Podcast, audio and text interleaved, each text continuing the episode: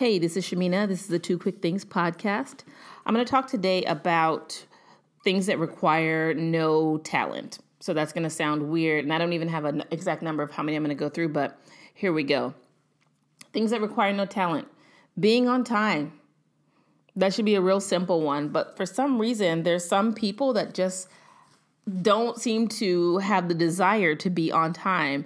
There, now, don't get me wrong. There are things that required uh, are required of us when it comes to being on time. That's usually planning uh, for your own like transportation or your own method of getting somewhere or starting on, starting a call at a certain time. That also means like we have to pre-think through the things that come before. So when I think of being on time, being on time to work, you ever work with somebody who is habitually late?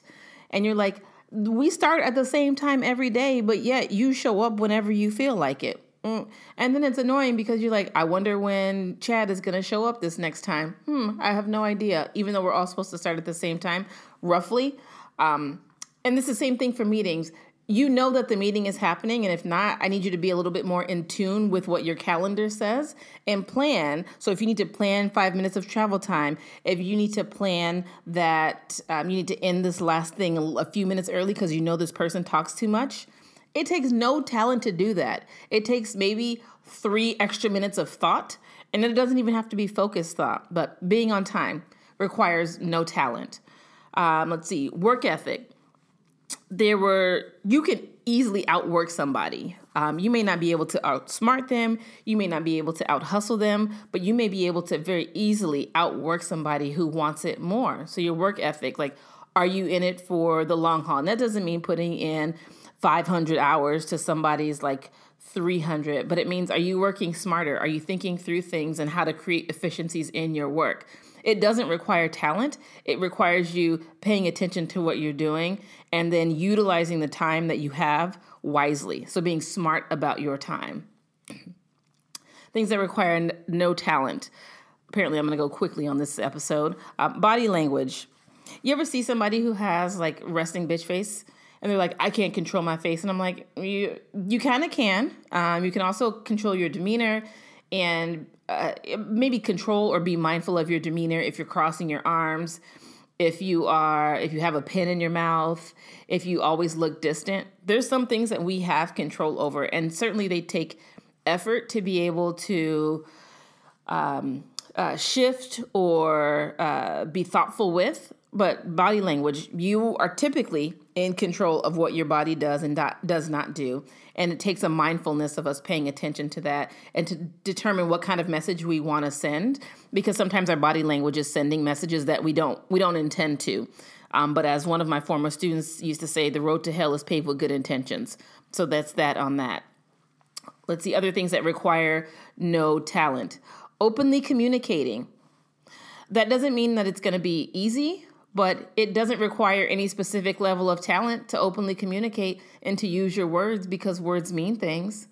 Um, I think that's one of those things that people are like, well, I don't know how to say this and I'm not quite sure. Fumble through it. When you put those things out there, those questions, and you're proactive in your communication, the only thing that can do, that typically can do, is to help you.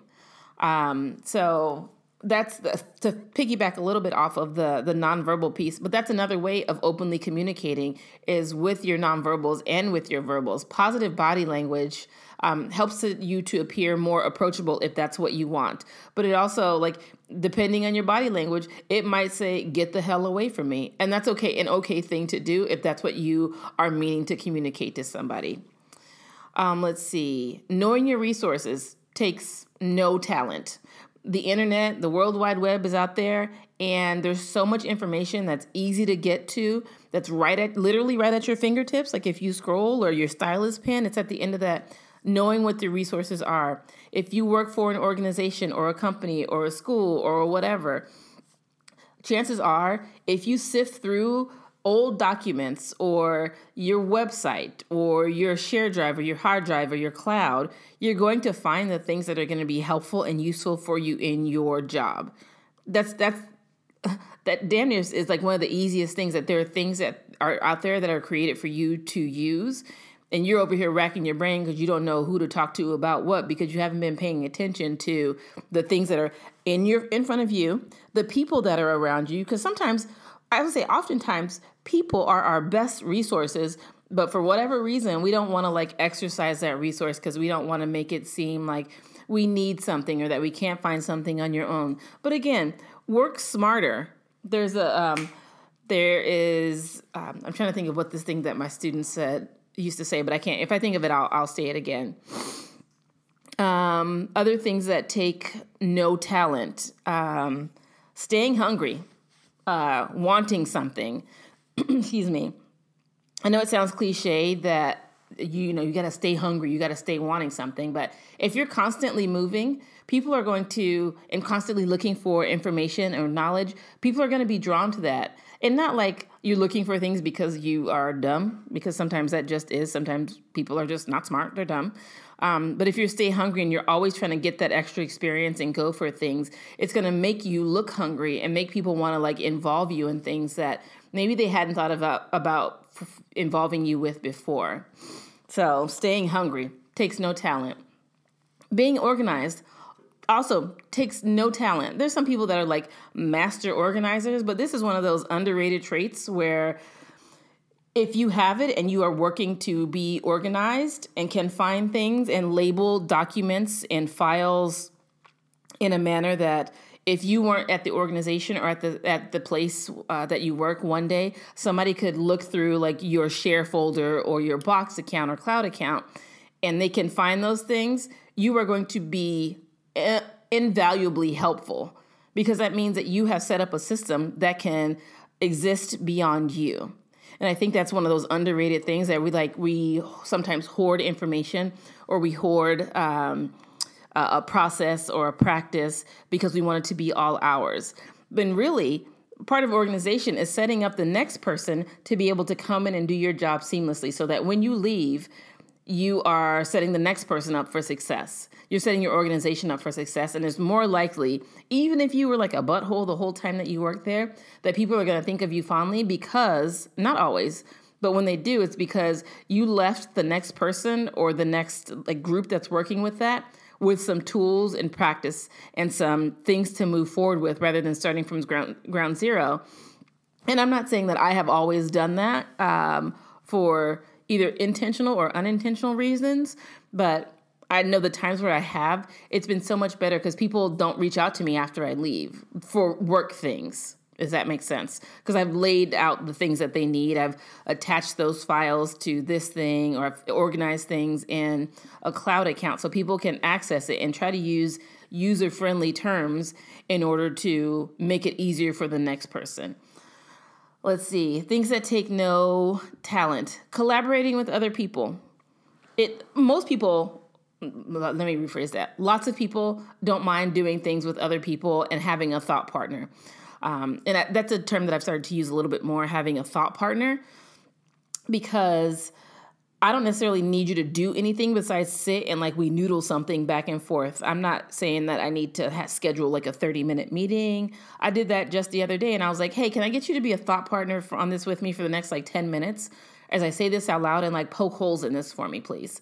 And it was, it's easy, it's low commitment, it's plain, it's simple, but that shows that I know how to focus on teamwork, that I know how to build upon ideas um, and what we all know now is a day and age where people are like nothing's really original but if we can like bounce back and forth on ideas with and collaborate with each other whatever product is coming from that is just going to grow and get better. And when we do that that gives permission for other people to do that with us um, because they think like oh like first of all saying thought partner sounds kind of cool whatever. But it's like oh i don't have to be in this by myself. And i know i've really appreciated that in any place that i've worked with worked at uh, being able to figure out ways to collaborate. And it doesn't mean that we split the work 50 50 or that I need you to do anything with me aside from have a conversation. So uh, there's that. Let's see. Things that require no talent. Um, accepting constructive criticism. Now, let's just be clear. Sometimes it takes talent to be able to accept this stuff. So that I wouldn't say that this one is fully there, um, and I'm pulling from like seven different lists. So I'm just kind of bopping around on my computer. Um, I think there is a skill set that comes with being able to receive and accept. Well, see, I don't know if there's a difference between receiving and accepting it. Like, I can, sometimes people can hear it, but they can't accept it because they're like, this is not me. Um, so, while it doesn't take any real talent that someone's going to teach you, I think this is one of those things that over time you get better at. But it doesn't really, at the end of the day, it doesn't take much talent at all, to be quite honest, um, to be able to receive and accept critical feedback. Now, whether or not you're going to do anything with it is a whole nother story. So, I guess that's another piece to to think about when you're you're thinking about things that require no talent. All right, so those are the things I had. Let me see if I have any more. Um, another thing, I, maybe I'll leave you with this point. Um, two points actually: being prepared. Um, so showing up to things, having done your research, or even giving the illusion that you've done your research and enough to be able to talk about a topic or a situation or bring something to the table. And it doesn't have to be deep, it just has to be thoughtful. It needs to be thoughtful. It looks like you spent time aside from the like one minute it took you to walk into a space to be prepared. And part of that, if you think back to what I said a few minutes ago about the organization piece, when you are organized, it's more likely that you're going to be prepared because you likely have seen whatever document, process, or system more than once because you've organized it and put it in a way that you can then speak to it the next time that you're in a conversation or in a meeting. And I would say this other thing that I don't know that it requires talent, but it is a skill um, being coachable. So, you ever met somebody who's like basically they know it all and they have it all together already? Um, yeah, I've never met that person either. Yes, I have. Um, but I think being coachable means that you are open to hearing what people have to say. You you go out and seek that information of ways to improve or talk to somebody about. I did this the other day, and we were talking about um, a decision that she had made, and I said, "Can you talk me through the steps of making that decision? Because I'm not sure if I would be able to come to that same decision point. So I'm interested in like." from a development standpoint from my, my own mental development how did you get to that and what what does this mean for the organization if you were to no longer be in that role that you're in what does it mean for the organization after that? Because I'm, I'm interested I'm, I'm thirsty. Like help me to figure that out. And then how would you and i asked her how would you respond if someone doesn't choose that same path that you chose? Like what does that look like for the organization? And how do you as a manager respond to that? So um, some of that was like I'm I'm going out to seek my own coaching and my own learning, um, but I'm also thirsty for knowledge to see like how different people make decisions and go about the work that they're doing. So yeah, so there's lots of things out there that don't require talent, and oftentimes I think we may stifle ourselves into getting the certificate or getting the degree. Sometimes it's the degree, sometimes it's doing the the class and investing all this money in this and really, it could be simple things. It could be like being on time. People pay attention and they notice when you're not on time. So there's that. Um, knowing your resources, they're at your fingertips. Use them. Uh, sometimes the the communicating openly, using your brave and strong, knowing what positive body language looks like, when to use it, when to not use it um, yeah, being organized so easy. And it usually takes so little time. So hopefully you were able to get something out of this episode that you were um, are going to find helpful and useful. And you can think, remind yourself that you have things um, that you bring that don't require necessarily any talent. So uh, I do have one, I guess, one podcast recommendation and two, but it's two episodes. It is the the daily podcast by the New York Times. Um, shout out to Teresa for getting me on this specific episode. I I tend to listen intermittently, like depends on what the if they've caught me with the title. But this one was the last two uh, from last or two episodes from last week were keeping Harvey Weinstein's secrets part one, Lisa Bloom, and then keeping Harvey Weinstein's secrets part two, Gloria Allred first of all, this um, if you're not familiar with the Harvey Weinstein stuff, and there was a lot of stuff around sexual assault, sexual harassment, um, etc. But the way that these women caped and covered for him in their own way and how, and similarly how they still have careers to this day is baffling to me. I don't understand, but I really encourage you to take a listen. The episodes are super short. I think they're both like 20 minutes or less. So, but I I'm just shocked and appalled, but there's something really obvious that I'm not shocked and appalled as at and I'm hoping to talk about that next episode. Um yeah, because I've already got notes for it, but I realized my notes were getting super long and I wanted to add a little bit more like oomph to them. So check out the daily. It's episodes. They're entitled "Keeping Harvey Keeping Harvey Weinstein's Secrets," Part One and Part Two. Um, and that's all I've got for today. Thanks for listening. It, please find me on social media. I'm on Instagram and Facebook um, under Two Quick Things. If you're listening to the show, you know where to find it. Please rate and review on Apple Podcasts if you want. I'm on SoundCloud, Stitcher, Google Play, Apple Podcasts. Obviously, as I keep saying, if you're listening, you know where to find me. All right, let me know if you got questions. Bye.